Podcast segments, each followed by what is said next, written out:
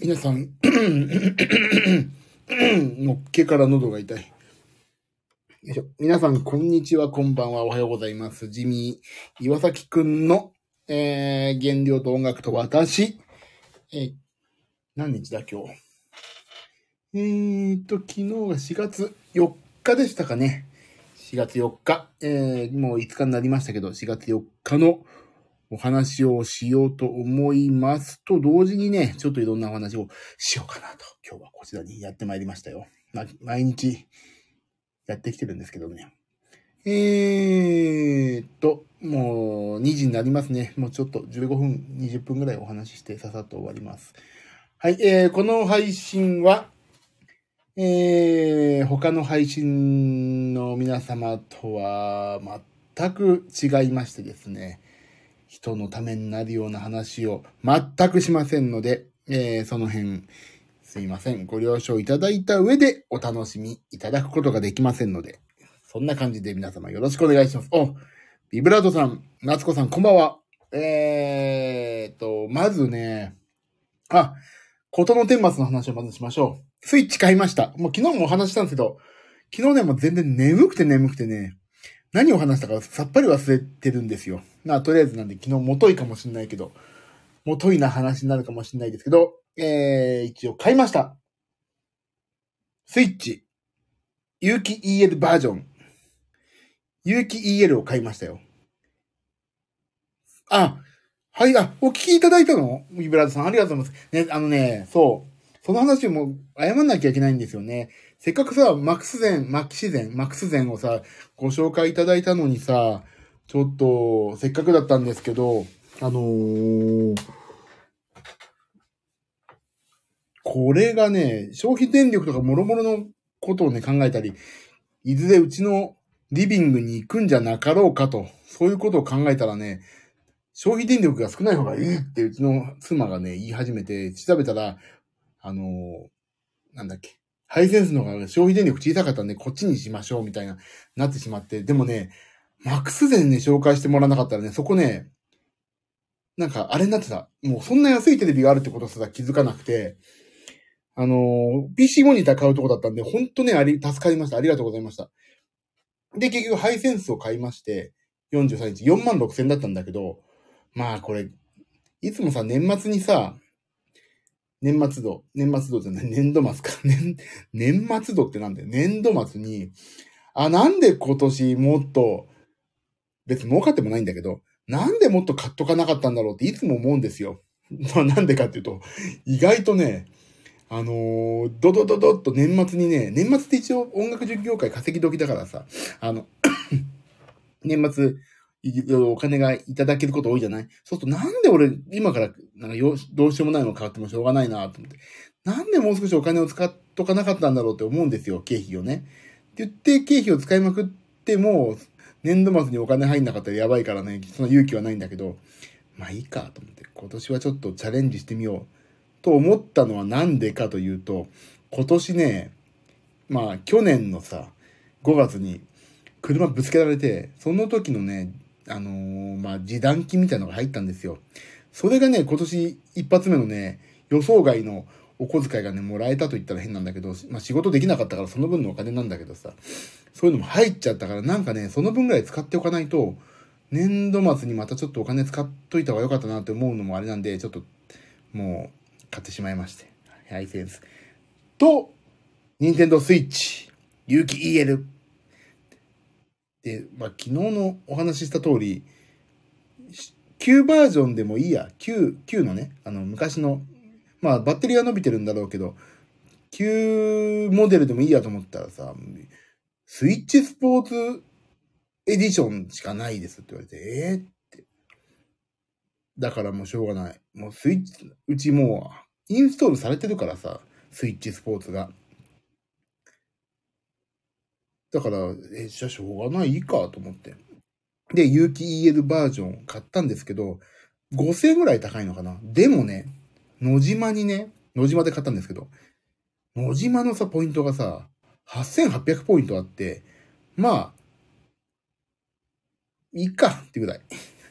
5000円高いけど8800ポイントあるし、まあ、ちょっと画面でかいし、いっかっていう、まあちょっと、消去法、消去的な、ポイントあったからほぼほぼ一緒でしょみたいな。であればさ、旧モデルの方がより安く買えたんだなって思うと悲しくなるから、ちょっと安めに新モデルが買えた、ラッキーぐらいでね、思っておきましょう。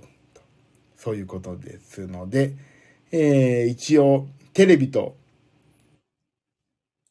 スイッチ。最新、夏子さん、最新買いました。一応、最新のスイッチと、テレビ43インチを購入しましたんで、明日、明日届くのかな？テレビが。でもテレビ、で、テレビスタンドはまだ買ってないんだよね。なんかどんなスタンドが合うかわかんないから。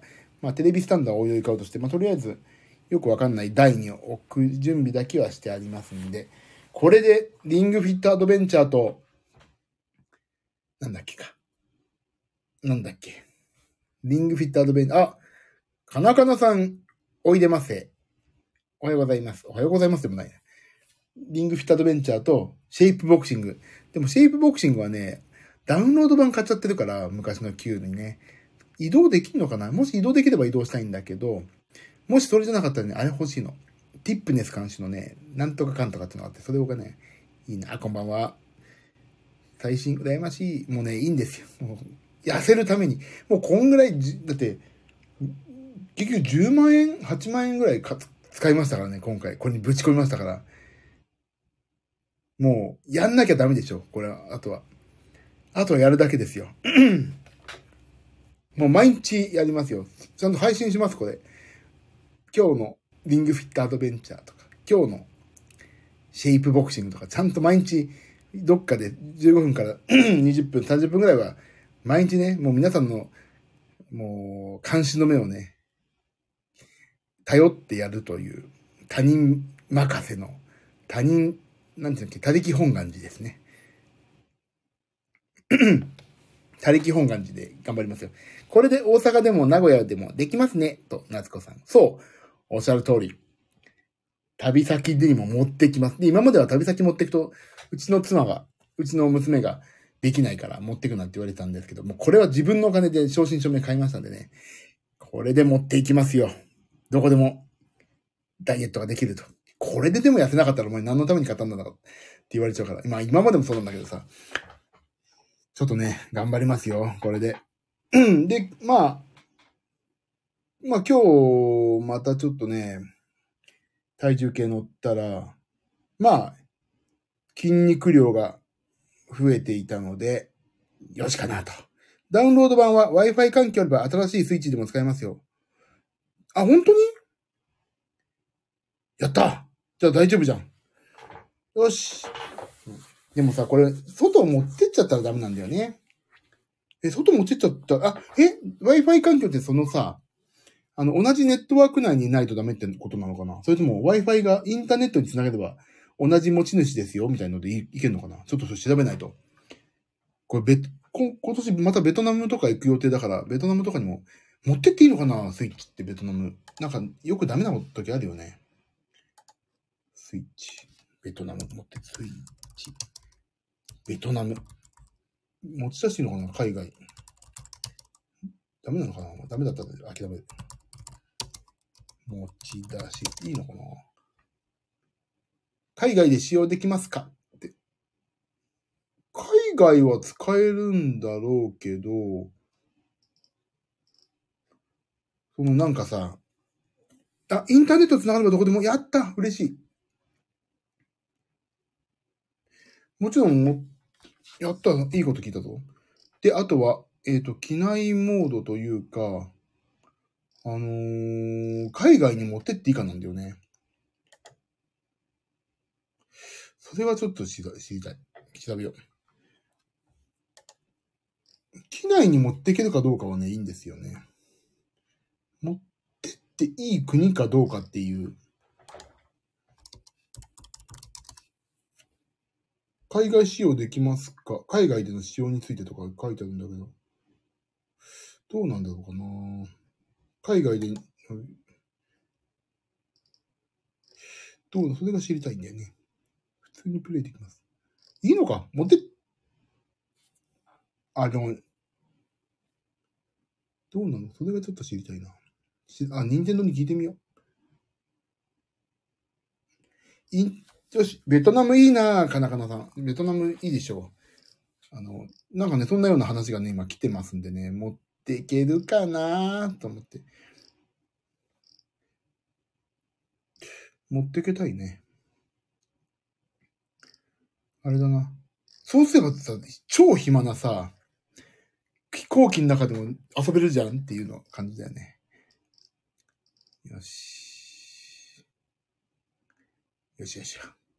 まあ、あと、ちょっとお話ししたいことがあってね、ここのとこさ、ずーっと熱がさ、下がんなかったり、上がったり、微熱が続いていたり、喉が痛かったりさ、ずーっとしてたわけですよ。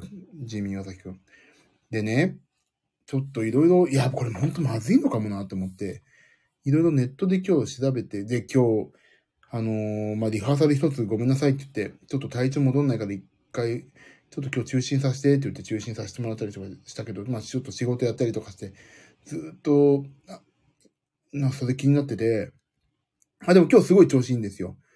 でね、まあ、一個、本当かどうかわからんのですけども、一個、これ違うかなって思ったのが、あのね、慢性疲労症候群っていうの？だっけな？慢性疲労症候群っていうのがあって、それにね、すっごい症状似てるの、今。で、慢性疲労症候群ってさ、よくよく調べるとさ、原因が分かってなくてさ、なんかなりやすい人って結構仕事を溜め込んじゃったり、なんか完璧主義だったり、なんかね、いろいろそんなこと書いてあったんですよ。あ、これでも結構今の、なんか、あの、プレッシャーがあったりね、今すごい今そういう状況に近いから、あ、これひょっとしたらそうかなって思って、で、なんか心療内科に行くみたいなことがね、書いてあったんですよ。で、原因もわからず。だから、なんかひょっとしたらね、そういうことなのかなって思って、いろいろね、あのー、なんだっけ、手帳とにらめっこしながら、ここで熱上がったなとか、こここうだなっていろいろ調べたら、もう一つね、共通点が見つかったんですよ。あの、それはね、外出した次の日だったのね、全部。なんか、ちょっとなんか、かったるいなとか、熱上がるなって思ったのが、外出したね、次の日、もしくはその日。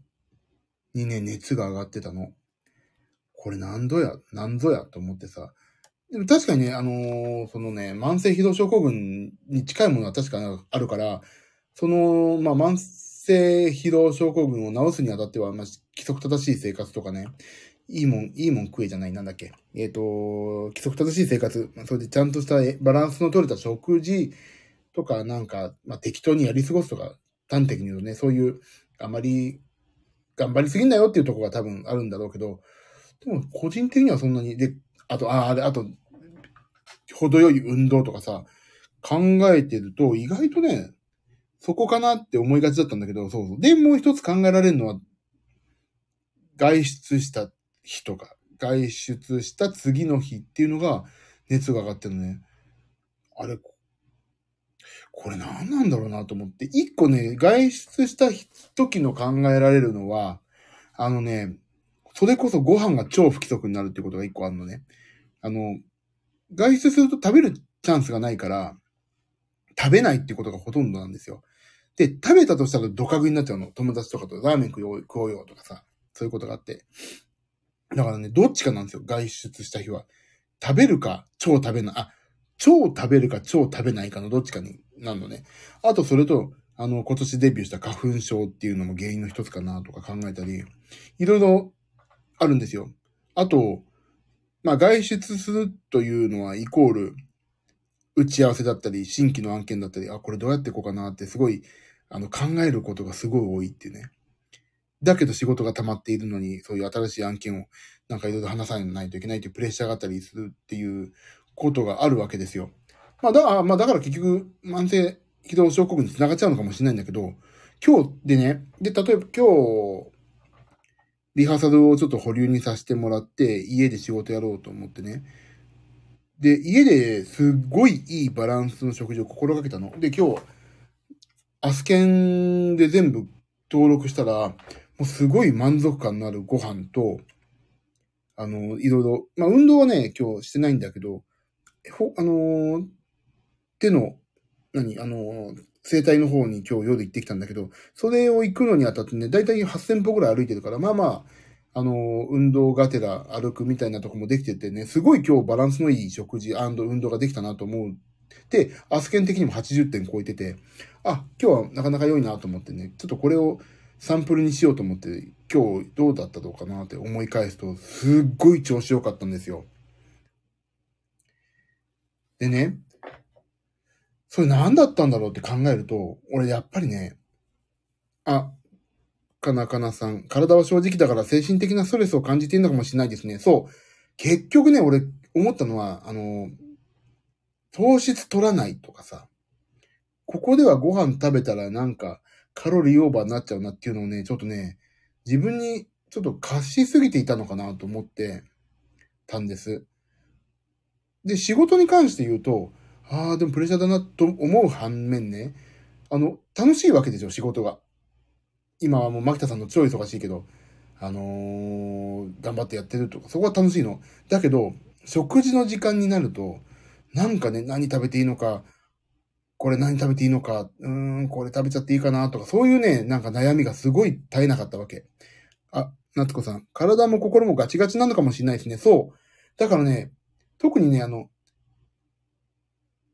なんかガチガチにね、ちょっと考え、自分を追い込みすぎてたなっていうのが、ちょっとね、一個当てはまるんですよ。だからね、あのー運動もなんか楽しいし、あのー仕事も楽しいし、仕事に追い込まれてる感じっていうのは正直、ちょっとはあるけど、あんまりなくて、一番自分を追い込んでるのはね、食べ物なんですよ、今。あの、手帳の、手帳とにらめっこしたら、それがね、すごい、あ、これかもって思って今日、もうね、あの、いアスケン的に言うと、一1日 150g から 200g 糖質取っていいって書いてあるし、まああの、私の内科の先生曰く 100g に抑えてって言われてるんだけど、まあ 120g だったらまあ普通のゆる糖質制限オフぐらいにはなるかなと思って、だから今日大体ね、今日何グラムだったんだアスケン、アスケンくんどこだ？アスケンくん？アスケンくんどこで見るんだっけ？かあれ？俺 iPad 入れなかったっけ？あれで見よう。こっちで見よう。ネットで見よう。アスケンと。あった、これや。アスケン。昨日は？昨日どこで見るんですか今日、昨日4日だあ、これこれ。昨日はね、えーと、どこで見るんだっけ？これ、アドバイスを見てた。昨日はね、あの、エネルギー1517キロでちょっと少なかったんだけど、えーと、昨日糖質が152グラム。あの、アスケンでいくとね、結構少ない方なんですよ。適切になってて。で、脂質も64グラムで、55グラムから78グラムの間。で適切。タンパク質も75から175の間で適切と82グラム。でね、そうにバランスのいい食事をやっぱり心がけたらね、なんかすごい、あ、何でも食べていいんだっていうかさ、食べても大丈夫だなっていうのがね、自分自身の中の足かせをね、取ることができた感じがしてね、すっげえ気が楽になって、調子がすごい良くなったんですよ。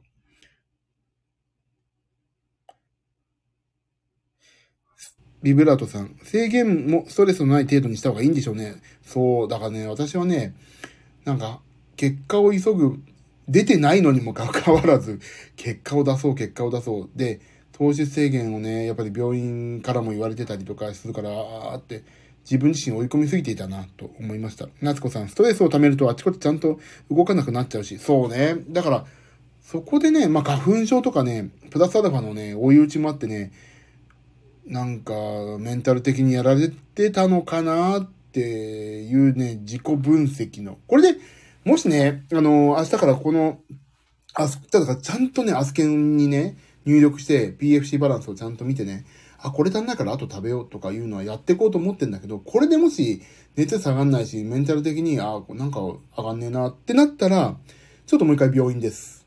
でもね、今日すごい調子良かったんだよね。もう、娘もキャッ、なんか俺の調子いいんだよねっていうか、なんか、分かったのか分かんないけど、すごいキャッキャキャッキャさ、なんか、よかったみたいなっていう。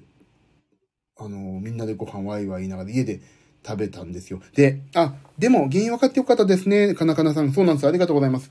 でね、それで、一個、やっぱりね、これは守んなきゃいけないなと思うのがね、分かって、あのー、今までやってきたことが多分ダメだったなっていう、まあ本当にね、私個人的な超ど素人がね、考えることなんだけど、あのね、一個ね、あ、これはや、嫌だな。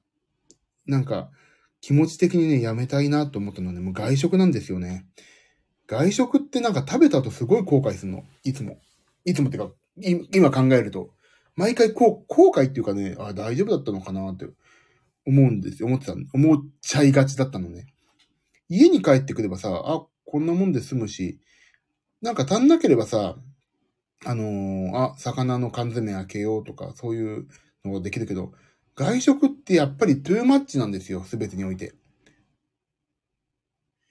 あのー、トゥーマッチっていうのはね、何かっていうと、自分が思ってる以上に食べちゃうね。美味しいと思って。で、美味しくできてるし、塩分とかさ、やっぱり油も多いじゃない家で作るより。だからね、あ、これ大丈夫だったのかなっていう、いつも心配事をしながら食べてたっていう感じかな。で、なお、なおさらさ、外食するとお金かかるしさ、だいいことなかったなって、今考えると。まあ、だからたまにね、息抜きとして家族で食べに行くっていうのはもちろんありなんだけど、自分自身一人で行ったとか、だまあちょっと時間ないから食べちゃおうかっていうのはね、極力やめようと思って、だったら帰るとか、おにぎりを持って歩くとか、あのー、そういうことにしようって思いました。ちょっとよ、調子良くなったのは良かった。そう。夏子さん、そう。ちょっとどこじゃないね。もうかなりかなり良くなった。あのね、変な、あのー、追い込み用のね、精神をね、一回取っ払えたのはすごい、あ自分自身良かった。今まではなんかさ、面白が、面白半分でさ、イェイイェイとか言ってさ、全然食べなくていいやとかさ、食べてやれとか、面白半分でやってたんだけど、やっぱりここまでね、もうだってもう、まあ、じじいだからさ、私なんてね。じじいってのはその、あのー、体がよ。じじ、体がもうじじいだからそんな無理してもさ、しょうがないなって思うわけですね。まあ、じじいっていうのはちょっと違うな。なんていうのかな。その、まあ、年齢的にも体的にもさ、やっぱり、いろいろガタが出てくるときに無理してもしょうがないな。そっちの方からダメになってくなっていうことはよくね、昔から聞いてたの。年上のミュージシャンから。でもしかも、あの、20代、30代はね、パワーで乗り切れたんですよ。なんか、勢いで。それがね、やっぱり勢いだけじゃなくて、ちゃんと体のことを考えてね、ちょっとずつやっていかないといかんなと。身をもって体験したと、そういうね、原因がなんとなくつけ、つ、つかめてきたぞと。だから、あの、今回、スイッチ買ってさ、自分の部屋で、あの、楽しみながら運動しようっていうのすごい、あの、なんか、結果的に、プラスな、なんか自分自身の中で、その、無理せず楽しみながらやろう、生きていこうっていうところにもなんか繋がるし、ね。だからご飯もちゃんと食べて、アスケンでちゃんとつけて、そういうね、一回初心に戻って、バランスよく、って言ったら変なんだけど、何食べてもいいんだっていうマインドのもと、糖質制限をね、改めてやっていこうかなと思いました。今までは本当ダメだね。あの、追い込みすぎましたね。反省です。だけど、っていうことをね、一回念頭に置いて、今までの食生活を考えると結構ね、間違ってはなかったなっていうのはあるんですよ。あのー、タンパク質を取るとかさ、あのー、運動前に BCAA をちゃんと取ろうとか、そういうことは間違ってなかったなっていうのはあるんだけど、だからあとは、あの、気負いせず、バランスよく、そこそこにっていう。気持ちのリラックスも大事ですね。そうなんですよね、夏子さんね。おっしゃる通りですよ。今日は、アスケンは81点だったんでね。まあまあ、いい方向に行ければいいな。で、あとね、あともうこれ超基本なんだけど、よく噛むってことね。よく噛むってことと、よく噛んだらね、本当お腹いっぱいになるね。あとね、もう一個。あのね、なんだっけ。あ、足らないなって思うじゃないやっぱり、私みたいなずんぐりむっくりくんは。ご飯食べた後。足んないなって思うのはね、ほんと10分だけなんですよ。で、10分間、なんかね、別のことやって過ぎると、まあ、いっかってなるんだよな、本当に。だからね、あ、ちょっと足んないかもって思ってからの10分をどう過ごすかっていうとこにね、あのー、ちょっと、やることをね、考えなきゃいかんだ。試しに今日は、あ、なんかちょっとなんか足ん、足んないかもなと思って、そっからの10分何をやったかというと、あのね、人参食べたんですよ。人参、なん、あのね、人参の、常備菜の人参があるから、それをちょっと食べたの。で、それで、ゴロンとね、横にはなんだけど、あーって言って座って、あのー、ウェブとかをさ、見始めたわけ。で、ちょうどウェブを何見たかっていうと、そその、テレビが来るからテレビ台をね、なんかないかなと思って10分間ぐらいずっとね、なんか評価これどうせ桜だろうなとかさ、思いながらずっと見て、10分経ってさ、そしたらもうなんかどうでもよくなっちゃってる、お腹のことが。あ、じゃあちょっと、で、でもなんかさ、もう一押し欲しいなと思う自分がいるのと、もういいかなと思う自分がいるんだけど、そこでね、あのね、BCAA のエクステンド、エクステンドだっけ？エキスパンドだっけ？わかんない。エクステンドか。のね、あの BCAA っていうね、あのまあ、アミノ酸の水に溶いて飲むのがあるんだけど、それをね、飲んだわけ。それと、リッパーっていう体がピリピリする、あのね、なんていうの、あの、単、単、単、体脂肪を燃やしやすくするようなカフェイン、もう主にカフェインなんだけど、そういうの飲んだんですよ。そしたらね、それで満足して、もうそっからね、食べなくなった。あ、これだと思って。でもそれを毎回言うとそれになれるから、ちょっと他の手も考えなきゃいけないんですけど、もうね、そう。あ、もうちょっと食べたいなと思ってからの10分間をどう過ごすかっていうのが次の課題だなっていうのをね、今日ぼんやり思いましたのでね。これは自分のためですけど、ここに残したいと思いますね。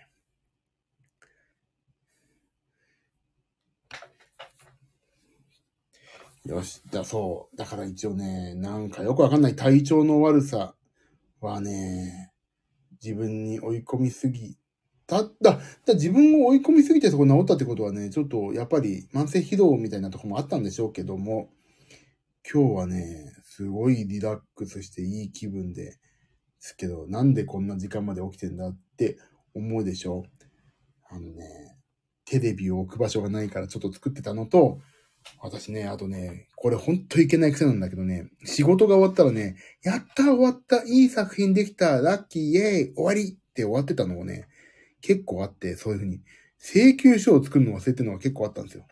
やべえと思って。請求書を作んなきゃっていうのが結構あってさ、慌てて作るってんの今。で、それいくらでお話ししたかもすでに忘れてるのが1、2本あって、やばいなーって。まあ、やばい。値段忘れた。まあね、少なくさ、出したらさ、いいですよ、遅くなっちゃったんでお値引きしときましたとか言えるんだけどさ、多く出したらなんでこんな遅く請求書出してんのに 高くなってんだよ、みたいになるからさ、やばいと思ってる。だからもう明日、ごめんなさいして一回メールだ、メールで、すいませんって言って、もうなんで、あの、請求書言ってないのはもう丸分かりだからさ、そこを別に今更隠してもしょうがないから すいません、忘れてましたって、もう誠心誠意、本当のこと言って謝って、いくらでしたっけって聞く。っていうのをね、明日やらないといけないんだよね。本当にね、5、5、6件あんだよな。でさ、あの、請求書もね、今まで Excel でそういう自分自身のフォーマットを作ってやってたわけ。だけどさ、Excel、で Dropbox とか入れてね、あ、どの端末からも、あのー、更新してプリントして、あの、なんていうの、PDF にして送れるみたいなことやってたんですよ。でね、それでもドロップボックスってさ、意外となんかな、変な動きするんですよね。こっちで開いてる間にもう一個で開くとダメとかさ、そういうのあるじゃん。なんかそう言って、ど、で、どっちが親になっちゃう。ど、どっちが最新で、最新を開いてる、上からまたどっちかが開いてる、その間に、あのー、セーブするとどうなっちゃうのしっちゃかめっちゃかなっちゃうみたいなことがあって、なんかね、2022年じゃない、2021年の話なんだけど、2021年の時のね、あの、マスターデータがね、請求書の4つぐらいできちゃって、それで、え、だからよくありがちなさ、2021年請求書、これが本物エクセルみたいな。え、本物にとか言って、最終 OK バージョンとかなよくわかんない。そういうさ、ファイル名がどんどんどんどんよくわかんないカオスになっていくってなるでしょう、よく。ありがちな。それがね、すごいことになってるんですよ。20 2022年。で、2022年もね、あ、そうそうそう、ビブラートさん、競合みたいなもんですよ。だからね、そう、ドロップボックスそうで競合がないからいいのにさ、競合みたいなのできてどうすんだよって思うわけ。だからね、もうやめようと思って、もうドロップボックスは信用なので、ドロップボックスもう一個信用にならないのがさ、いつの間にかね、すっげえ大事なファイルとかがさ、あれ？見当たらないどこ行った？と思ったらさ、勝手に捨てられてたりするんですよ。これ参って、実はすごいあの、ゲームのね、あのー、データを、まあゲームなんか特にさ、Windows でやってるから、開発をね、Windows で Mac のでデータいじくって Windows に渡すとか言ってるから、ドロップボックスにね、そのゲームのデータだけを入れていくファイル、フォルダがあって、そこ真っさらになってたの、一時期。あれ？俺なんだろう？捨てちゃったのかな？でも、捨ててもさ、ゴミ箱の中残るから、あの、ローカルの方は。でもないよな、捨ててないよな、と思って、ドロップボックス上のゴミ箱を見たら全部入ってるの2万ファイルぐらい。夏子さん、ええー、でしょ？そうそう、ほんとええ、なのよ。これ、だからドロップボックス信用ならんなと思ってさ。だ一週間に一回絶対削除済みファイルのとこ見るようにしてるんだけど、まあ今ないけどね。そんなことあってからちょっとドロップボックスさ、信用ならなくなって個人的に。でね、今、あの、で、や、弥生会計ってあるじゃないですか、弥生。で、Windows も最近持ち歩いてるからさ、そう、弥生会計の請求書を作るだけアプリをね、買い切りのを入れといたの。あのー、どこに、えっ、ー、と、どこに、あの、Windows に。ビブラートさん、ドロップ、ドロップボックスちょっとわけわかんないですよね。そう、わけわかんないの。だけど、ないとね、ちょっとめんどくさいとかから、まあいいか、契約はしてるんだけど、なあ、ちょっとわけわかんないね。恐ろしいね。あ、ちなみにね、ごめんなさい、余談なんですけど、ドロップボックスって、ソースネクストが私の中で一番安いんですけど、どうなんだろうな。あの、2テラバージョンね。ビジネスじゃなくて、プラスなんだけど、ドロップあの、ソースネクストだとね、1万8000円だかで3年分買えるんですよね。もう私6年分ぐらい先に買って登録したから、あと2028年ぐらいまで大丈夫なんだよな。まあ、それはちょっと余談。で、そうそう、ドロップボックスもやめたくて、で、弥生会計で Windows、無料のしか使ったことないですが、あの、5ギガで、紹介すると10ギガとかなるやつですよね。そう、俺も最近、最初それでやったけど、あの、共有するとさ、共有なんか、相手から共有されてもそれ食うからドロップボックスの容量、なんか結局足んなくなって、これじゃいいかと思って2テラ分買いました。でね、もう一個利点があって、ドロップボックスってさ、あの、カメラアップロード機能があるの。あのー、まあ、しかも iPhone にもそういうドロップボックスのアプリがあるから、あのー、家に帰ってきて Wi-Fi つなぐでバックグラウンドでカメラのデータを勝手にドロップボックスに転送してくれるんですよ。そうなるとね、あの、いつもあの、ドロップボックスにね、てん、あのー、なんちゅうの？か、あのー、カメラのデータがバックアップされるから、いざ、あ、これいらねくないのに、なんかどうしようどうしようって、機種変するときもどうしようどうしようって、まあ iCloud とかにもあるんだけど、一応。あのー、ダブルバックアップでドロップボックスにも全部ね、写真が入れていけるっていうのは、まあいいかなと思って転送はしてます。で、あ、そうそう。で、弥生会計をね、Windows 版のを入れて、まあ、Win、いつも持ってる Windows のノートパソコンで、あのー、作ればいいやと思ってたんだけど、結局 Mac の前にいるのに、Mac で仕事やってる時に、ああ、請求書作んないとか、これいくらで請求したっけなとか、そういうことを見るときにわざわざさ、Windows のノートパソコンさ、カバンに入れっぱなしだったりするのわざわざ言って、まあ見てさ、電源さ、えっ、ー、と、弥生会計ポチポチとかいうのがすごいかったるくなっちゃって。だから、あ、これま、なんか、Windows だけでやってんのはちょっと、正直で生産効率悪いなって思って、あのね、ミソカっていう弥生会計のね、あの、クラウドベースの請求書発行ツールみたいな発行クラウドアプリみたいなのがあって、そこをちょっと今無料でやってんだけど、月ね、10通まで、4月から10通まで無料になったの。でさ、あの、PDF で保存とかも全部そういう基本的な内容のことができて、で、もう一個すごいのがさ、まあ、これで、あの、あれバージョンアップしないといけないんだっけな？ちょっと見てみよう。あのね、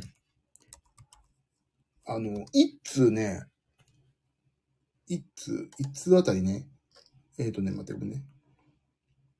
あ、そうそう、プラン15っていうね、年間8000円のにすると、あのね、請求書をね、郵送してくれるの、指定の住所に。でもね、一通160円かかるんですよ。まあ、160円でしょ？でも、郵送するさ、手間ってさ、まあ、160円の半分、約80円から、80、今いくだ？郵送っていくだ今？封筒、封筒、郵、郵便、料、料金、いくらだっけ？今、封筒っていくだ今84円でしょ？だ160、160円のうち半分がもう80円で郵便代じゃん？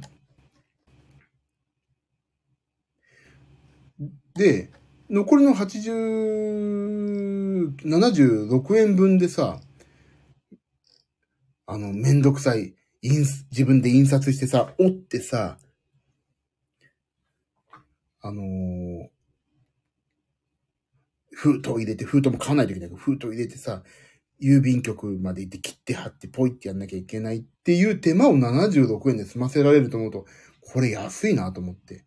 時は金なりだから。弥生使ってメールで請求書を出すのはどうですか？そう。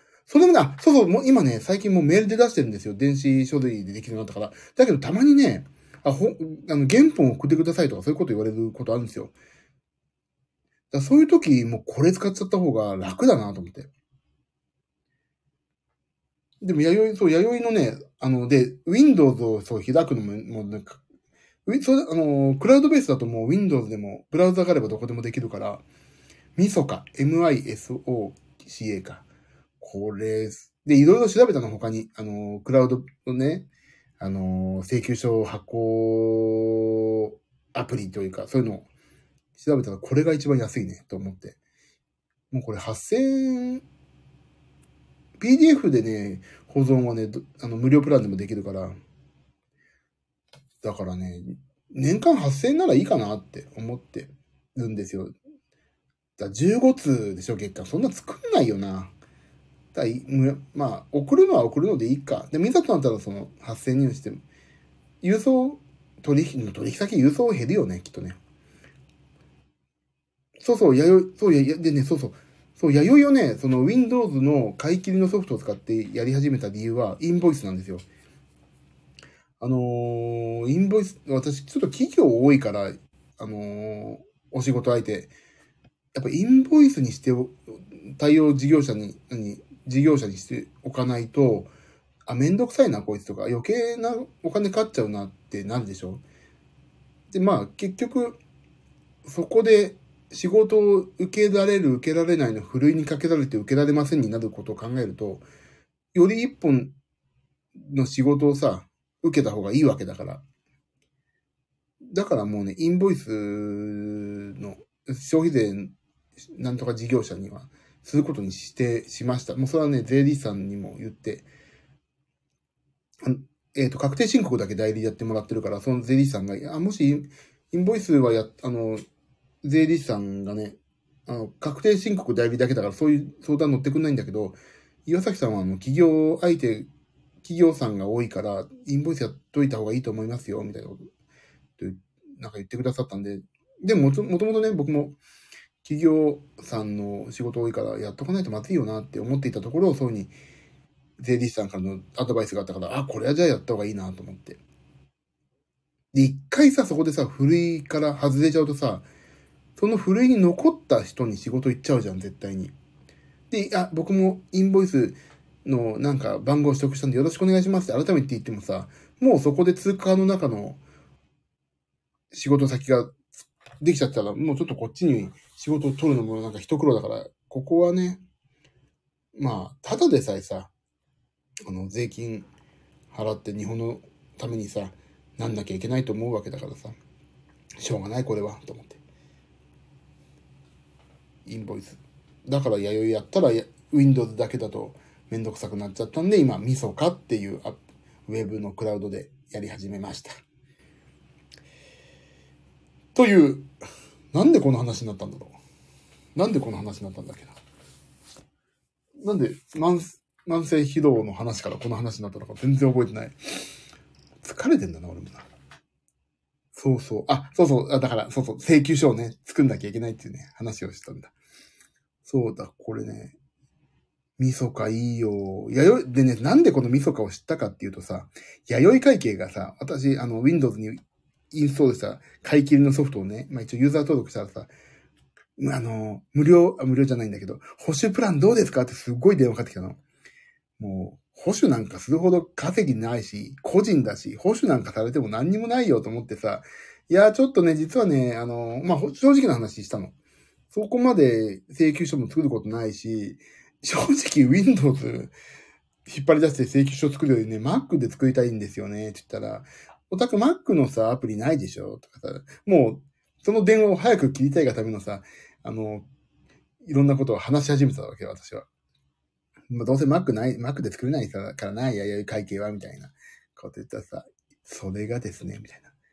みそかっていう、あの、クラウドのアプリがありまして、それだとどうのこうのって言って、え？って言ってさ、私もさ、じゃあさよならって言う準備をしたけどさ、まさかさ、そんな、あの、もう、これで勝てると思ったさ、もう何、スマッシュヒットをさ、いとも簡単にポイってさ、もうバックハンドでさ、返されたみたいなもんですよ。あちゃーみたいな。うん。でさ、もう、やばいと思って。で、聞くところによると、Mac も Windows も大丈夫、ブラウザで大丈夫ですよっていう話でさ、あ、あ、じゃあ、ちょっと見てみますね、とか言ってさ、まあ見てみますねって言って切るじゃん、大体。あ、ちょっと検討しますって言ってさ、はい、じゃあちょっと、あの、見てから考えますんで、ちょっとまたじゃあその時、あの、何かとお電話しますんで、とか言ってさ、はいはい、みたいな感じで切ったわけ。はい、味噌か味噌かと思って。で、味噌かをさ、まあ一応、まあ Mac でもできるっていうから、まあ見てみっかと思ってたらさ、すっげえいいわけですよ。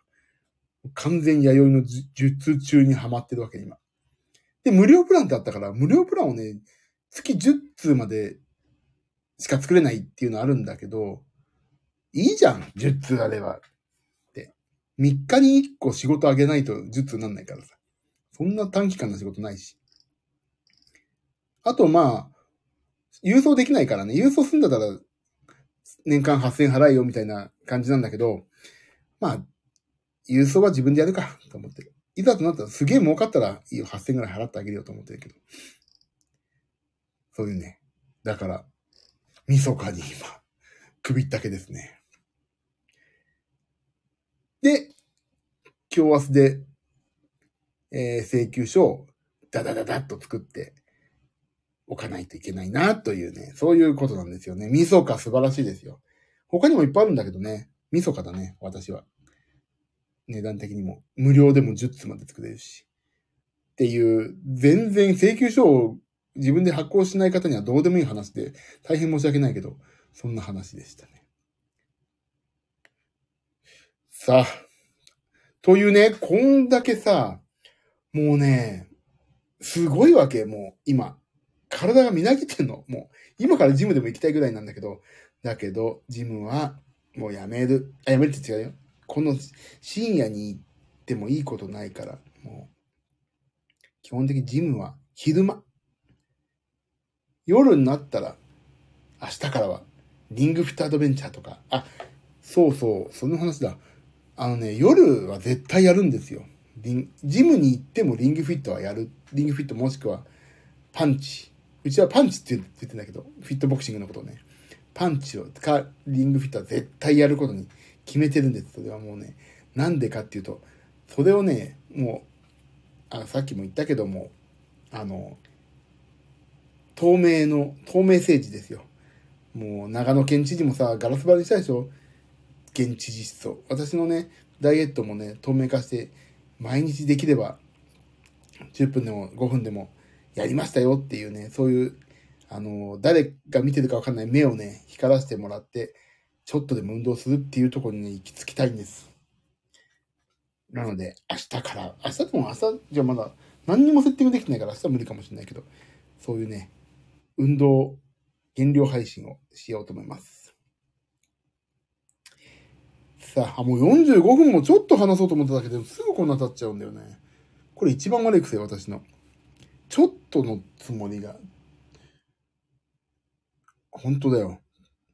あの、ちょっと一杯のつもりで飲んでだよ。いつの間にやらはしご酒とはこの通りですよ。お仕事の疲労をためずにゆっくり休んでくださいね。ありがとうございます、ビブラートさん。そう。でもね、正直ね、仕事の疲れもね、まあ、ある、すごいプレッシャーある今、ちょっとすごい納期が迫ってたり、あれやんなきゃ、これやんなきゃってすごいいっぱいあるけど、だけどね、もうね、あの、食べ物を考えなきゃ、あ、どうしようっていうのがね、今、一旦リセットしたからすっげえ気が楽になりました。それにはもう、アスケンくんですよ、アスケンくん。アスケンくんにやっぱり登録して、PFC バランスをいい具合にするという、そこの目安をね、ちゃんと作んなきゃダメだなっていうのがあったから、一回初心に戻って、バランスのいい食事で、で、なおかつ今まで培ってきたノウハウを、えーだ多分ね、た痩せにくい体になっちゃってるんだと思うんだよね。ちょっと栄養素も、とか、ご飯とかさ、外食したくないからしないとかで結構変なタイミングとかで偏っちゃってるから。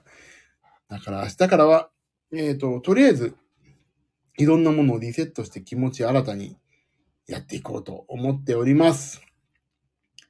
そう。だから今日のね、体調の悪い原因が分かってきたっていうのはね、そう、自分自身を追い込みすぎてたというとこに、まずは決着させようかなと思っております。新規一点頑張ってください。かなかなさんありがとうございます。でもね、本当に新規一点、いろんなついてるなと思ったのは、いろんなところでね、新規一点さし、しなよって思うことがね、いっぱいあったんですよ。あのまあ、その手根管症候群の手のね、痺れのことで言った、あのー生態も、その手のことよりね、その筋肉を鍛えるっていう方には、今、おも趣いってるし、あと、まあいろんな、本当にいろんなところで、あの、この本読むといいよって言ってくれた本がね、そういう本だったりとか、なんかいろんなとこでね、リセットしなよっていうとこ、ことをね、促してくれてね、本当に今、原点に立ち戻れてよかったなって思ってます。どこまでコメント読ませていただいたっけ？かなかなさん、新規一点頑張ってください。あ、ありがとうございます。夏子さん、ゆるっと頑張って。うん、ほんとね、ゆる、ゆるっと頑張ります。だって、アスケンのさ、糖質制限のさ、コースがさ、ゆる糖質制限コースって書いてあるんだも。もうゆるいんですよ、それでさえ。だからね、ガチでさ、これからさ、あのーボディビルダーとかさ、なるわけでもないし、今からキムタク、もうキムタクっていうのもおじさんらしいね。もうね、キムタクって言っちゃいけないらしいよ。もう今、もう、だからそういうね、ジャニーズみたいなさ、ああいうシュッとした顔立ちになってさ、シュッとして人気商売やるわけでもない、まあ、やるわけでもないというか、なれるはずないんだからさ、そんなような感じでもないんだから、ゆるっとね、自分自身楽しくお気楽に生きていくためのダイエットですから、その程度でいいや。で、で、食べたいものもある程度食べたいよ。食べてバランスだけ気をつけようという、本当に原点に一回戻らせていただいて、頑張りますっていうね。本当に、いつも言いますけども、最初に言ってる通り、誰のための配信でもなくて、私のための、だけのどうでもいい配信で毎回やってますけど、そんなような感じでね、今日は、明日からも頑張ろうという、そういう昨日も頑張ったから明日も頑張ろうっていう、それだけのことを45分、いや、50分かけてお話ししました。もうね、皆さんはどうですか？なんか、皆さんも頑張りましょう。私もこんだけね、悩んで悩んで頑張ってるんですから、皆さんもし悩みとかいろいろあると思いますけども、私ほど、私みたいなのもいますから、皆さん絶対乗り越えられますんでね、どうぞ、もっと、お気楽にって言ったらほんとね、一言で投げやりだけど、あの、意外と突き詰めて悩みをね、あの考えるとね、意外とね、糸口ってね、あ、こうかもって見つかるからね、あの逃げて、俺も逃げてたの、最近、最初は。だけど、ちゃんと考えようと思ってやり始めたらね、意外とそうかもなってヒントがいろいろあったからね。だからなんか、悩みとかね、生きてるとあるよね。まだいっぱいあるもん、悩み。だけど、まあ、一個一個ね、あの、悩みから逃げてるといつまでも悩んでるバカだから。この悩みは、対処できる悩みなのか？とかさ、この悩みはほっといてもいいのか？とか、そこら辺の悩みに関してちゃんと真剣に向き合うことが、悩みをどうするかっていう第一歩だからね。今日は私はとてもいい一日になりました。あの、そういう意味では悩みって、悩みがあるから人生楽しいね。悩みを克服したり、悩み、悩んでるから面白いって後々思えるような人生でね、ありたいなと本当に思いました。あ、夏子さん、明日は事務仕事も頑張って、ありがとうございます。本当は今日中に終わらせないといけないんだけど、明日やりますもん。眠いから。もうに、もう3時じゃないか。体調、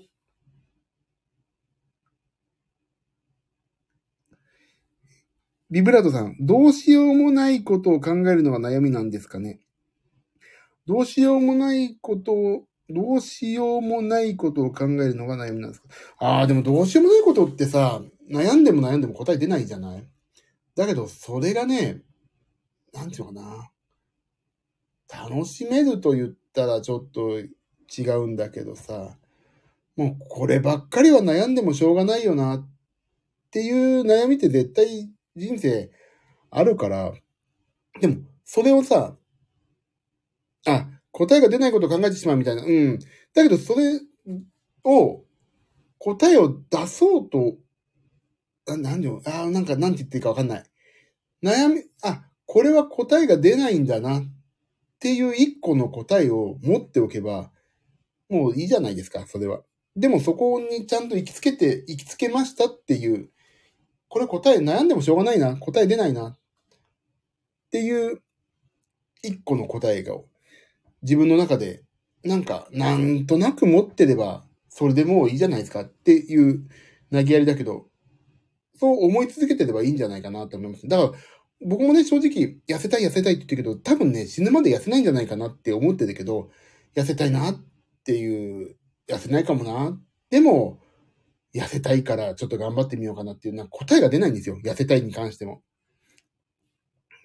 だけど、そこの一個の答えで、でも頑張ってればなんか、いいことあるし、まあこうやってさ、皆さんとさ、面白い、私のデブ話をさ、面白くお話しして、私が楽しいっていうのも一個の答えだと思ってるし、だからなんか答えが出ないから悩み続けるっていうより答えが出ないっていう答えを一個持ってるって、それはもう置いとくっていう。だから、あのー、難しいけどね。よくわかんないね、俺言ってることね。すいません。なるようにしかならないと思って深く考えるのに締めてます。そうだね、それだね。それが一番ですよね。そう。なんか、そう、なるようにしかなんないからさ、結局。今日のさ、ツイッターさ、み、あ、ツイッターのさ、青いツイあ鳥がさ、犬になってたんですよ。俺さ、最初にさ、あれ？なんか俺キャッシュがおかしいのかなと思ってずっと悩んで、あれ？なんかリロードしても治んない？こでもいいやっていう犬でも別に構わないじゃん。だから結局それはさ、イーロンマスクの悪ふざけだったらしいんだけど、そういう、そのぐらい、まあいいや。治んなくても誰にも迷惑かけてないでしょ、みたいな。そこぐらいの悩みのモチベーションでいいなと思います。受け入れちゃうのもいいですね。そうそう。だ私、痩せなきゃ痩せなきゃ、うーん。でも、別にいっかって。これはこれで楽しいし。だけど痩せたらもっと楽しいだろうけど、今がダメなわけじゃないし、今がつまんないわけじゃないし、でも、そういう自分もいるよなっていうね、なんかいろんな意味で受け入れていくっていうのも一個の答えだし、それはもう人それぞれだと思うんだけど、あの、答えが出ないことも一個の答えだと受け入れれば、それはそれでね、次の、そしたら次の悩みに、次の悩みの対処にさ、いけるからさ、一個で悩んでてもしょうがない、もったいないし、悩みなんか絶対どんなにお金持ちになってもさ、どんなにさ、美形でもさ、どんなに健康でもさ、悩みって絶対あるじゃない？で、悩みもあるし、他人の生活が羨ましかったり、他人の境遇が羨ましかったり、やっぱり他人の芝生って青いなって思っちゃうからさ、いつまで経っても悩みって絶対あると思うんですよ、生きてる間。だからね、もう一個一個ね、悩みをね、完璧にこなそうと思うっていうよりは、一個一個向き合って、これは対処しなくてよし。これは対処しておこう。答えが出ません。終わり。みたいな。もうそんぐらいのノリでさ、生きていくうちの何百個という悩みとかさ、考えをさ、もっとライトにね、考えていって、右から左に受け流していくのがいいのかなって、今回、この、私のバランスの取れた食事をすればいいのかなとか、そこら辺の考えをね、したときに、もっと自分のことをライトに考えてあげようって思いました。本当に。同じ内容や状況であっても人によって考え方、捉え方が違いますね。そうなんですよね。あの、あるさ、だから人からさ、相談されるじゃんこれどうかなとかさ、こうこうこうって。で、結局ね、悩んでる人っていうのは自分の中で答え出てるんだと思うんですよ、ある程度。ある程度、特に恋愛の相談なんてさ、背中を押してほしいだけでしょ、なの。って思ってるわけ。だから人の悩みのね、ちょっと悩み聞いてほしいんだけどって言って、あの、で、どうしたいのってさ、聞くとさ、大体答え持ってんのね。じゃあそれでやってみたらって言うし、それやったら本当にまずいなと思うときは、俺はこう思うけどってちゃんと言うんだけど、だけど、聞いてあげることですでに、そうだねって言ってほしいことが多いからね。うん。だけど、それに、まあちゃんと自分の考えも言ってあげることがいいことなんだろうけど。そう、だからね、あの、捉え方が違うから、本当にビブラートさんおっしゃるように。あの、いいんですよ、もう。あまり深く考えずに受け流す、受け入れる。受け流すものは受け流す。受け入れるものは受け入れる。そんなようなね、ももう、流れ作業の、人生の流れ作業の一環ですよ。悩みの対処なんて。俺なんか言ってることよくわかんなくなってきちゃったな。なんだろう。だから、そんぐらいの、ぐらいなんですよ。悩みを対処するって。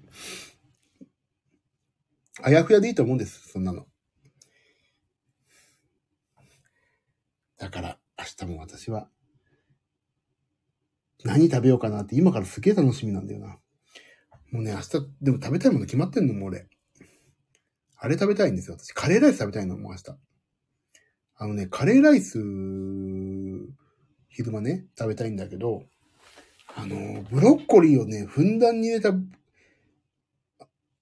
カレーライスを食べたいと思ってんの。あの、業務スーパーで冷凍したのをさ、もう解凍してさ、それをね、塩胡椒で炒めて、解凍してから。で、水気飛ばして、そこにカレー カレールーをドバーってかけて それが食べたい で、ちょっとご飯も食べて。そんなね、もう、何食べたいって食べたい、これ食べようって思えるっていうのがね、楽しい。そう、カレーってさ、もう小麦粉大作戦でしょ、あんなの。もう、だけどね、あの、カレーってさ、何やってもカレーじゃないあ、そう、スパイスたくさんだしね。カレーってさ、カレーなんですよ。小泉純一郎、純一郎じゃない、小泉孝太郎、孝太郎だっけ？小泉純、え？なんだっけ？小泉公文。政治家の小泉、あれ。小泉進次郎か。進次郎公文と言われてる。カレーってカレーですよね、みたいな。で、ちょっとかかってるだけでもカレーってカレーだからさ、すごい便利なわけ。だからね、明日はね、カレーをぶちかけたね、ブロッコリーとね、あのー、ご飯でね、食べたいなって。で、ちゃんと最近にブロッコリーから食べて、カレーライスを食べると。そういうね、食べる順番はもう勉強してきたから、それで頑張るし。そんなようなことをね、今から考えますよ、もう食べるもの。もう本当に。よかった。でも今日、すごい、あのー、体の調子よか、良くなっていろいろ考えられたから、明日からもう一回ね、頑張りますね。業務スーパーのカレーたまに作りますが美味しいです。あ、作るのが美味しい。俺ね、業務スーパーのさ、野菜ゴロゴロカレーっていうのがさ、あってさ、それ安いわけ。それがすごい、美味しい。でもね、カレーもさ、作りたいんだけど、なんか作るのめんどくさいんだよな。あの、もう、レトルトが美味しいからね。でも、作りたい。作りたいな。なんか、あ、作ろうかな。業務スーパー、すごいよね。業務スーパーいいわ、行きたいわ。あ、そうそう、業務スーパーのね、あれ最近ハマってるんですよ。また、また業務スーパーの話だけど。もう1時間超えてんじゃん、もうごめんなさい。あのね、み、サバの味噌煮がね、ちょっと値上がりしたんですよ。110いくらに確かね。でもね、イワシのね、かば焼きっていう缶詰があるの、平たい。それがね、108円なの、まだ。それをね、大量に食ってるね。1日、1魚を食べるようにしてんの、今。なんでかっていうと、今までやってこなかったから、俺。あのー魚ってまあ、めんどくさいじゃない？食べるの。で、なおかつさ、魚ってなんか手を出すのがめんどくさかったわけ。なんか、タンパク質じゃないのに、タレとかがさ、なんか、糖質多いなとかさ、そういう方考えたけど、でも、魚は食べた方がいいなっていう、やっぱりね、今日いろいろ考えて魚を食べようって思ったりさ、いろいろ考えて、もう一日一魚っていうのは、まあ、これは先週からやってんだけど、まあ、知り合いもね、一日一魚は絶対いいですよっていう、だからそれに習って、一日一魚、缶詰でもいいんだって。でもツナでもいいだしい、魚の成分を取った方がいいよって言われたんで、ね、やってます。なんで明日からも、あのね、アスケンでさ、あの、なんだっけ、アスケンのね、えっ、と、で写真撮るんだけど、それがね、アスケンってさ、あ、違う、インスタってさ、あの、一応、1枚、2枚とか、アプリで、何言ってんのあれは。インスタのアプリだと2枚とか3枚とか同時に上げられるんだけど、アスケンからだとね、2枚とか3枚をね、インスタに共有、シェアできないんですよ。だからね、アスケンからだとね、まず大前提で、栄養素のバランスのはね、共有されちゃうから、それとね、あの、食べたものをね、2枚でね、共有すると思うと、インスタには共有できないんですよ。それが今悩み。だからどうすっかなと思って。だからインスタから毎食食べたら、インスタにあげるっていうのをやりたいんだけどね。イン、アスケンからは本当に栄養バランスしかあげられないんだよな。インスタな。まあいいや。そんな、だからまあ普通に食べたものをね、共有しましょうかね。また。なんか、超リセットされたから、そういう新規って2023年度もう4日経ったけど、いい意味でいろんなことがリセットされたんでね。明日からも頑張っていこう。あ、もう3時じゃない。ごめんなさい、皆さん。本当に私の、こんな、本当にいつもそうだけど、私の一人よがりなお話にお付き合いいただいて、本当にありがたい。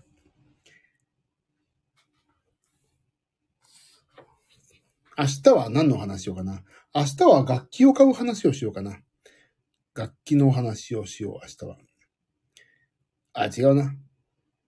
明日は何の話とかも全然決めてないけど、楽器を買う話をしようかな。楽器買うから、本当に。改めて、ちょっともう少し突っ込んだ楽器の話をします。終わろう !1 時間もや、1時間も話してしまった。あ、違うよ。明日はあれだよ。スイッチとテレビの話をしないとまた、今ホットな、個人的にホットな話だから。ね。で、ちょっと、配信してみようかな。早くセッティングして。1か0からもう一回リンクフィットアドベンチャー。やりたい。そうだ、テレビ来るし、そう、夏子さん。もうね、今の今まで忘れてました、私。もうスイッチそこにあるもん。まだ開けてもし、あ、ちょっと、スイッチ配信楽しみにしてますよ。どこで、ね、あのね、どこで配信したらいいと思います？よこういうのって。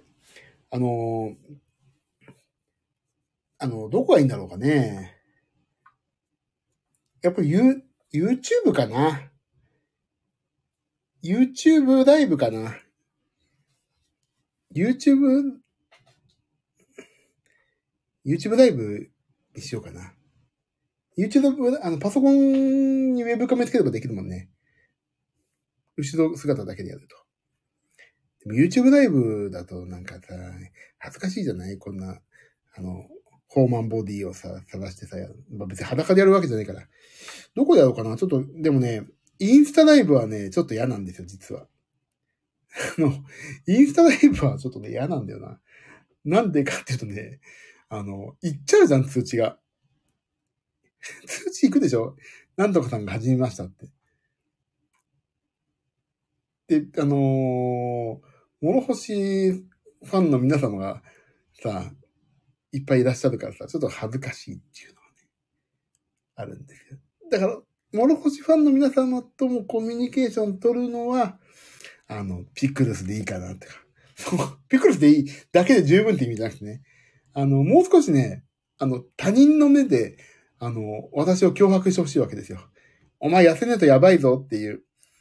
だからね、怖いんだけど、YouTube ライブかなと思ってます、実は。毎日、毎日 YouTube ライブ。で、登録者数100万人超えてさ、1回アップするとさ、2億回再生とかしてさ、あの、そういうバズればいいなんて、そんななるはずないんだけど。で、明日から YouTube ライブのセッティングをして、毎日リングフィットアドベンチャーをやると。YouTube ライブだといつやるかわからないって、そうなの？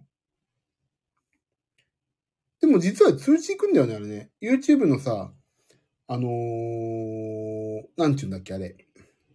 通知行かなかったっけ ?YouTube ライブって。あのね、チャンネル登録するとね、やるし、あ、でもね、YouTube ライブの場合だと、俺、あの、スタンド FM, FM とさ、インスタライブは正直、あのね、もう、一期一会でやってるわけ。言わないで、こっそり。だからね、スタンド FM なんて本当こっそりすぎてね、なんかいつもスタンド FM でさ、みたいな言っても、みんなポカーンとしてるんだろうけど、なんだこれあ、チャンネル登録すれば行きますよね、確かね。そうそうそう。で、なおかつ、登録する、今、俺何人いるんだろう。ちょっと見てみようか。久しぶりだな。あ、でね、あの、そうそう。あれもやる、あのね、動物の鳥じゃない、動物の鳥じゃない、動物の島じゃない、集まる動物の森だ。を途中までやってて、マラカスを振ってる、てるんですよ、私。マラカスを振るっていうね、企画をやって、コロナの時期やってて、20回ぐらいでやめたんだけど、それをね、それをもう一回やり始めようかなと思ってるんですよね。チャンネル。私のチャンネルなんだっけ？私のチャンネル。えーと、どこで見るんだっけ？もう忘れちゃったな、こんなの。自分のチャンネルどこで見るの？ここだ。えー、ジミー・ワサキの音楽とかいろいろってやつだね。音なんだこれ。やばいやばいやばい。登録者数77人もいんじゃん。ええー、やばい。77人もいんの？やだね。だからここでね、77人の皆さんに向かってやろうかな。登録させていただき、しなくていいですよ。でもここはね、あのー、なんだっけ？なんて言うんだっけ？あの、ここはちゃんと、あの、皆さんのね、た、多人数による監視の目をね、光らせていただくために、これはね、今からやりますよ。言います。ツイッターで。ツイッターで言って、で、ちゃんと、皆さんこんばんは。ジミーわさきくんです。えー、今日も、今日はリングフィタドベンチャーやりますとか、そういうね、ちゃんと言って、やって、全部ライブでやります。で、質問とかも答えて、で、ちゃんと体重とかも言って、全部赤裸々にやろうかなと思ってますんでね。毎日、できる限りやりたい。もう、本当にもう、背に腹を変えられなさい。もう、やりますよ。一緒に、たまごっちを育てるかのように、私をね、育ててもらわないと。1000人まで頑張りましょう。まあでも1000人とか、あの、そう、1000人をね、よくそう言うんだけどね、あの、本当がん、もうただただ俺が痩せたら終わりだから、もう本当自分自身のために頑張ります。もうチャンネル登録者数を伸ばすとかそういうことじゃなくて、痩せたいうん、痩せたいだよっていう、いや、その副産物としてなんかチャンネル登録者数とかが面白いことになってきたら面白いだけでいいんです。とにかく私の体重が減ればいいです。あ、じゃあ分かりやすいかな。ちゃんと配信見とかないと。そう、だから配信は、えっ、ー、とね、いいんです。配信をするし、これね、あの、アーカイブ残しますんで、ちゃんと私。毎日配信を。そんぐらい、頑張りますよ。で、たまにさ、YouTube がさ、回ってきたらさ、たまにそっちでピアノ弾いてもいいんだしさ、ちょっとそういう風な、YouTube にやっぱり移行していこうかなってちょっと思ってた節もあるんで、でも、ピクルスとお話はスタンド FM のみと。もうスタンド FM も本当皆さん、まあね、アーカイブ残しますけど、本当にやりやすいから何話しても怒られないしさ。ちょっとね、やっていかないとね。すごい、マラカス、毎日マラカスってやってたの、2021年。コロナ成り立て。すごいよ。い13回とかだもん。再生さ、再生数。誰も見てない。面白い。8回とかあるよ。これが、これをやることによってどんぐらい変わってくるのかっていうのは面白そうね。あとね、仮目のプレミアムチェアとか、あ、これどんどん YouTube 載っけないとな。そうそう、これまとめとかないといかんのだ。さあ、ということで、明日も頑張る、明日からやりますよ。ダイエットね。明日から、あ新規一点でダイエットを頑張りますんで。マラカス持ってる。そう、これをね、引き続きやりたいの、また。これやりたいんだよね。でめんどくさいんだよな。この字を入れるのがほんとめんどくさいからさ。でも iPhone でできるから頑張ろう。なんかそう動画のに関してもね、いろいろ頑張ってやりたいと思う、思い出してきたから、ちょっとね、やります。頑張ります。あ、夏子さん、マラカツ持ってるって。そう、まだ、毎日マラカツやったんだよね。でもちょっとこれまた引き続き、2年の時を経てやる。あ、あもう1時間20分経っちゃう。ごめんなさい。すいません。なんか長々となっちゃった。ということで、また明日からも新規一点、今日からか、減量を頑張っていきますので、皆さん、アーカイブを聞いていただいてる方がいたら、アーカイブの方も、また一つ、あのー、自分自身のためだけのお話で、皆様はお楽しみいただけてないと思いますけども、えっ、ー、と、頑張ってやってる人もいるから、私も頑張ろうっていう、なんかそういうね、下を見ればいつも私がいますんで、どうぞ、皆さんも頑張って何かをトライしてみてはいかがでしょうか。なんてすっげえ調子よくまとめるというね。スイッチで頑張ってるとこ楽しみにしてますね。私も頑張るから、本当頑張りますよ。スイッチで頑張りますよ。スイッチ。だから、ちょっと本当あ、あと立ち上げないとな。ちょっとどんぐらい、もう初期設定しないとね、本当に。もう箱、テレビ来てからやろう。なんかテレビ来てから一緒に開けたいから、開封の儀をやろうかなと思ったけど、そんなこと言ってる場合じゃない。明日から運動しないといけないから。頑張りましょう。うん。今日はそんなところで終わりましょうかね。はい。じゃあ皆さん、こんな長々と私のどうしようもないお話にお付き合いいただいて本当にありがとうございました。明日は、えっ、ー、と、スイッチをやる予定の前にちょっとお話できればいいかな。今からやるね、みたいな。そんなようなことと、えー、明日はまあ、事務作業をやると。その辺のお話も、ちょっとスタンド FM でやりたいなと思います。もしくは、スタンド FM は YouTube の後の反省会でもいいんですね。まあ、その辺はちょっとやりつつ、いろいろ考えていきますんで、今後とも皆さん、どうぞよろしくお願いします。えー、お越しいただいた夏子さん、イブラドさん、かなかなさん、ありがとうございました。バックグラウンドでもしお聞きいただいている皆さんいたらありがとうございました。ということで今日は終わります。もう1時間13分だって。すいません。私も明日仕事頑張ります。もう寝ちゃいそうです。おやすみなさい。寝ます。私も寝ますよ。楽しみにしてます。夏子さん。ビブラドさん、バイバイ。ありがとう。夏子さん、また。バイバイ。ありがとう。じゃあ、そんな感じで終わりますね。では皆さんも明日いい日にしてください。私も頑張ります。じゃあね、おやすみなさい。ありがとう。バイバイ。ポチッとな。